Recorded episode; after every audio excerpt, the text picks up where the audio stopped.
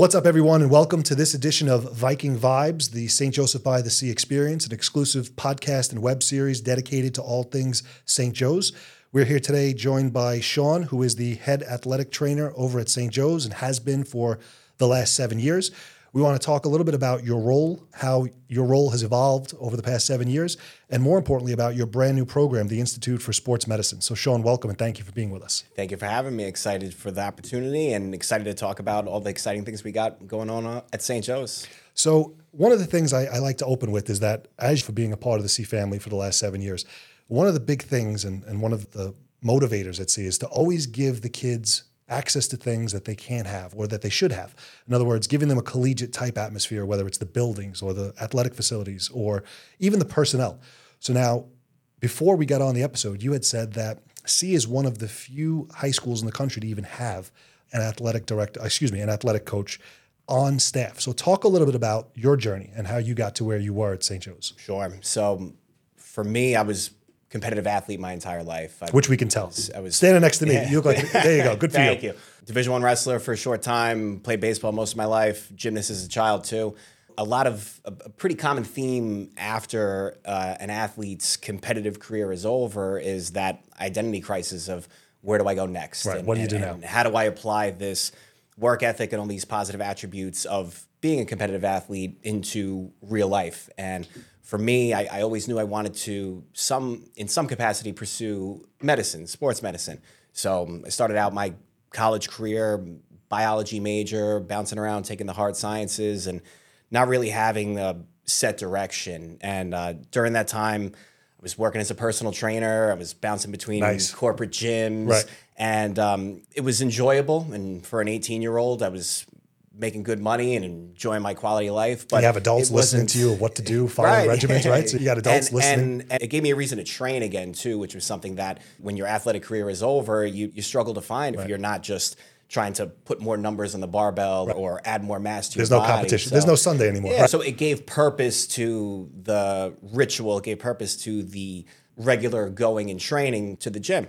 But for me, I found that I wasn't really fulfilled working in just a clinical environment, whether it was physical therapy or it was in any kind of rehab, exercise physiology. I ended up transferring to Kean University, studying sports medicine there. I became certified athletic trainer right after graduation, and I started working at a clinical rare Raritan Physical Therapy in Edison, Nice. New Jersey. Right over the bridge. Um, yeah, right over the bridge. Great facility over there. I met a lot of really high level athletes I got to work with and rehab some NFL players and local Rutgers guys. And it was it was like grad school before grad school. And know? those are experiences you really just can't get, right? That's like you, you said NFL players and stuff like that's an awesome thing into and of itself. So Absolutely. And that I'm a big experiential learning person. You, you can only accumulate so much textbook knowledge and without applying it, without the real life experience. Did that for a while, and then I had the opportunity to come back home, Staten Island, New York, and uh, with the Sports Science Lab, Dr. Piazza had me over, and that's what led me into St. Joseph by the Sea.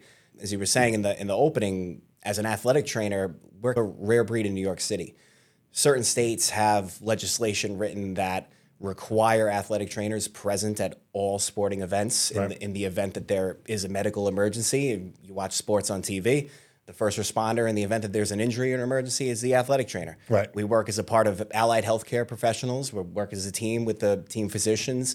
I think the biggest misconception about the profession is within the name. It's a marketing issue. We hear trainer. Most Right. people hear trainer and they think Thinking I'm the dumbbells, one- barbells. Right. They, Right. They, they think I'm the strength and conditioning coach. I'll go meet you at So- LA Fitness. We'll hang out. Right. So, so I started as a personal trainer when I was 18, and now as a 30 year old, I'm being perceived in, in the same way. And I think the biggest misconception is that there's a real serious medical background and, and emergency medical response. When I had the opportunity to go to St. Joe's, I, I was surprised to see, after having lived in Jersey for several years, how few trainers there really were on Staten Island, and, Right. and let alone in a daily capacity. Sometimes you'll see them on the sidelines for a football for a varsity football game, but e- even that is becoming increasingly rare. you know. in fairness, your point is valid, Mm-hmm. but in fairness, a lot of high schools aren't thinking in that return in that, Right, so they don't think in that term. So they're another credit to St. Joe's is that they're always thinking about what's next. How do we enhance the lives of our kids, whether they're student athletes or just students or both? And that's one of the reasons why I think father always has an open mind when he's looking to enhance programs and move programs along. And that's why I think we have the new program, which I'm excited to hear about. So tell us a little bit about the transition from your day to day the last seven years to now being the the moderator of this new institute for sports medicine. So, one thought that I had when I originally started as an athletic trainer was the thing that I enjoyed the most about working directly with the high school students was the educational component. It, right. it wasn't just do this because it'll make your shoulder better, do this and it'll enhance your knee rehab. It was the let me give them the tools to avoid being put in the same situation that led to the injury in the first place. Right. So that educational component was the most enjoyable to me. So I ended up pursuing another master's degree in education and look at you finished that in right after COVID. So with that, we have decided to begin the Institute for Sports Medicine in St. Joseph by the Sea. It's the first and only program like this on Staten Island. The goal is to prepare high school students. We're starting with seniors, it may expand over time, but the goal is to equip them with the tools to prepare them for whatever profession they end up choosing or pursuing in undergrad within that umbrella of sports medicine. So we're going to have occupational therapists, physical therapists, orthopedic surgeons, physician's assistants. Monthly, we'll have different guest speakers from each one of those professions. And the idea is that when you're 18, 17 years old, myself included, you become overwhelmed with all the choices that you have. Right. And I and wish, everybody just wants to be rich, right? So it's right. for sure. you, and, and, and, you want the experience too. But and, and a lot of times you think that or certain fields, certain professions become glamorized, and then you realize what the day to day life right. is like. And some people may not even realize that, oh, I might value a, a work life balance or being able to be there for my family or being able to choose and make my own hours or even now with working from home, working remotely. So I, I think that if our students are given that knowledge in advance, then they'll be able to make more informed decisions going forward when they go to college, and, and it'll save them potentially even years with changing majors, transferring schools. So I want the graduates of the Sports Institute, Sports Medicine Institute at St. Joe's to be confident, informed, and prepared for whatever it is they decide to pursue when they get into college. Now, that's fantastic. A couple of weeks ago, we had the pleasure of having uh, Dr. Guiglia. Dr. G was on talking about the Institute for Scientific Research. Mm-hmm. And one of the things I had asked her, and I'm going to ask you, is in the world of applying to colleges, talk about what that is going to do for a student who's been a part of your institute as compared to others who are just applying. And I don't want to say applying on the blind, but when you add that credential, it just makes everything that much more important and that right. much more special for that individual. So talk about the importance right. of that. As a graduate of the institute, you are going to have the opportunity to actually get, as we are going back to what we were talking about, experiential learning. So on site at St. Joe's, we have physical therapists and chiropractors. We have an on site clinic for open to all students, not just athletes, anyone who needs that physical rehabilitation. Through that, we've also started an internship program. So if you're a student who's interested in pursuing either one of those fields, you have the opportunity to get observation hours and work your way up and, and actually have a legitimate internship. So, as an incoming college freshman, you can have on your resume, I've completed X amount of hours in, in, observation and internship, you're already ready to go. This is someone who has seen it, experienced it firsthand, and, and is making, again, that informed decision that this is a career I want to pursue. I know what it takes. I have mentors in the field who have done it successfully on a high level, and I'm prepared to and equipped with the knowledge for pursuing this in a way that I'm going to be successful. So, as a professional that's gone through the ropes, talk about what you think this program would have done for you had it existed when you were going through this. It probably would have saved me about five years of uh, frustration and confusion. Five years. I, I, I think, but that's great. Um, that's what I want to get to yeah, because you have lived it. So I was the student that I'm trying to cater to here, where it was a former athlete with good grades and a lot of ambition, but not really a lot of direction. So if you're a student and you're not really sure the direction to take it, we are going to, on a month to month basis, expose them to a different profession, a different field, all under that umbrella, but they may not even be aware of certain options that they have. So being exposed to all these different options and, and diving into each one and, and, the science that goes into them, the courses that you'll have to take, the grades that you'll have to take, the amount of time from freshman in college to postdoc or end of graduate school, they're going to know exactly what it is they have to do and the, the work that needs to be done, the grades that need to be done, in, or the grades that need to be accomplished in order to get these high demand careers. So it's multifaceted, which Oh, is yeah. which is fantastic. Yeah. Talk to me a little bit though about the importance overall of your work there in the past seven years, and things from kids having an app, Right. the the student and the student athlete being able to participate and get themselves either back into shape, recovery from an injury. You have covered all aspects of molding the perfect kid, for lack of a better term. You want to mold the perfect student, whether that student be an athlete or not an athlete. They need to be healthy. Right. They need to be educated. They need to be doing well in classes. So talk about your role and what Sea has done, in your opinion, to create a better high school student. One factor that I really love about St. Joe's athletics is that when they say student athlete, they really mean the, the student comes first. When they come in, every athlete undergoes the Sports Science Lab's global athletic assessment. Okay. They are running through a full movement screen involving every major joint in the body. They're going through compound movements as if they would be competing athletically. So we're looking at them jump, we're looking at them squat, we're looking at them land, and trying to take a proactive approach to performance and injury management rather than just saying what happened here once they're already injured. So oftentimes there are predictors of potential non-contact injuries if we look at the way an athlete is squatting or we look at the way they land when they jump off of a platform or a box, we can see okay, this knee is not stable or he's not able to adjust his spine when he's coming in, into a deadlift or he's squatting. So you can correct those things and get out ahead of a lot of these issues that cause chronic issues going forward.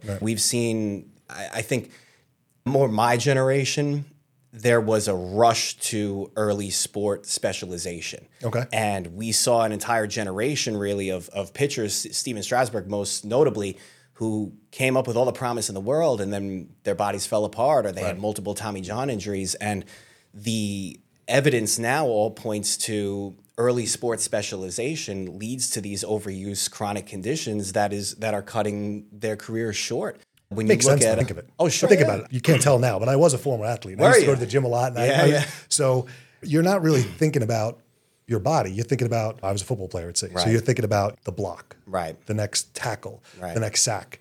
And you're playing bandaged, battered, and bruised Mm-hmm. when you're doing all this. But as long as you got the tackle, as long as they didn't cross the goal line, we were good.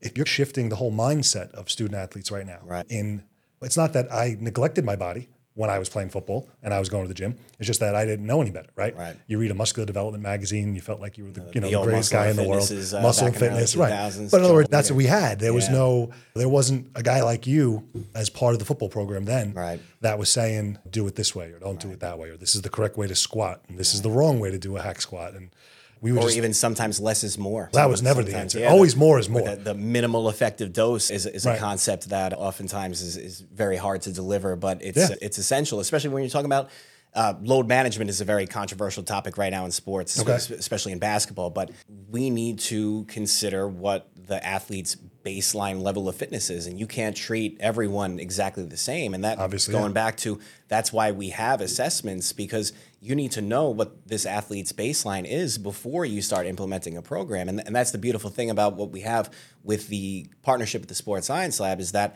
we have a baseline assessment we have a sports specific program but we also have general program where the incoming freshmen the underclassmen we're working on general physical preparedness making them good general overall movers building the athlete before we build the specialist. And to use football as a specific example when you look at the last at least three to five years of draft classes 80% were multi-sport athletes in Right. high school and, and if you think of it if you think of movement like a diet you need a balanced diet. You need your vitamins, you need your minerals, you need a well, you need your macros and certain More than just the percentages. More than bench Yeah, so so movement is the same way. You need a variety of movement in order to build up a, a, a body that's capable of performing athletic movements. It's not just if you're a pitcher, you're not just going to pitch all day. You need Right. to think of break it down into a biomechanical perspective and think, okay, I need to be able to extend this hip. I need to have the ability to contract and stabilize the leg where I'm landing. I need to have the thoracic rotation to get a full wind up. It's not just how much weight can I put on a bar, it's how well can I move. So move And back well in the day, all we were out. thinking is how much can we put on that bar? And you got all the guys around you yelling and screaming, and you just want to make sure you get it off and, the ball. And, and it's ego driven. And, and, and that's where the, the educational component comes in is that you see someone lifting a ton of weight in the gym and you think, wow, this guy's worked really hard. He's, he's really strong. Or this girl's working really strong. And what you don't see is what's going on underneath the surface. Right. That person might be on the verge of a total knee replacement. They, they, they, Yeah. they might be needing God surgery. forbid. They might have a hard time getting out of bed every day. So, And that's the stuff you don't see. So, orthopedic health is athletic development. Orthopedic health is wellness. I- I- it's it is the prerequisite for all other health markers because if you don't have your orthopedic health, what's going to happen to your cardio? Right. What's going to happen to your mental health? So, by having movement screens, by having baseline fitness assessments, by addressing the person and general physical preparedness before getting into the specificity and, and, and the sport specific training, you are setting that person up with a good foundation where they're going to be prepared not just for high school sports, but hopefully for a life of physical independence. So I want to go back to your diet analogy. I really like that. I want to hone in on that. I don't know if you can even answer this. It might be a very odd question, but talk about how that diet that you're prescribing to these students, whether athlete or not, is making them a better student. How do you feel it's making them a better student? I think the idea behind having a varied diet of Right. movement or diet of eating, you need to think, what is it you didn't like doing in football? Was Suicides. You didn't like doing suicides. Why? Because I didn't like running. Yeah. and if we break it down even more, why? Probably because I was heavy. It made you tired. Your cardio wasn't good. Right. So your weakness was cardio. You liked lifting weights. You said you liked Yep. lifting heavy. So you were really strong. So you had strength. Do we want to do the things we're not good at? Correct. Never. No, we You're want right. we, we Yeah. want to do the things we're good at. So having someone there holding you accountable and saying, okay, you, you already deadlift 600 pounds. We- we- this is 650 is not going to enhance your performance. Right, at doesn't matter. But you're getting winded and you're not able to produce the same strength because you're completely gassed by the third quarter. Right. We need to develop this cardio. So that's how it's working on the athlete, but that has transference over into everything in life. We want to do what we're good at because it's enjoyable. And, Right. and, and if you develop that mindset of, I need to be able to do self assessments and self reflect and say, these are my weaknesses, it, whether it's study skills or organizational skills or you name it, being having that level of self awareness and being able to reflect and, and self assess is going to be a transferable skill throughout all levels of life, not just school sports, could be relationships, whatever it is. Yeah, they always say being sedentary is the worst thing, right? Oh, so, yeah. So just Yeah. having these these kids going through the motions, being a part of a program, it's just going to develop them completely, develop them overall in ways that I guess we'll find out. But we'll segue to my next question because we had Rich Bruno here, the athletic director, and he was talking about how it's funny because it's almost like a little known secret, right? That Sea has all of these championship sports teams. You feel like you hear about every other high school when it comes to championship sports and Sea gets left behind. But the reality, based on what um, Rich was talking about, is that past couple of years have been monster banner years for Sea in relation to championship sports. Not coincidentally, it's also been you and the team working with these athletes. So talk about where you think the school came as a program, right? From when you first entered the doors six or seven years ago to where they are today and how you feel that the program became a part of why the teams are becoming championship teams. I think just by virtue of having a medical professional on the sidelines, you are taking that burden away from the coaches first and foremost. So if in the past had there not been someone present to say, okay, I, I tested this athlete out, the ankle it's not looking great, but we taped it up, we ran her through a myriad of functional tests, and she's good to go. We'll give it a try. Right. So freeing up that time, freeing up that mental energy for them to focus on what their specialty is, is coaching in terms of reducing the potential for catastrophic injuries. Athlete says, "Oh, I'm having some pain in my knee."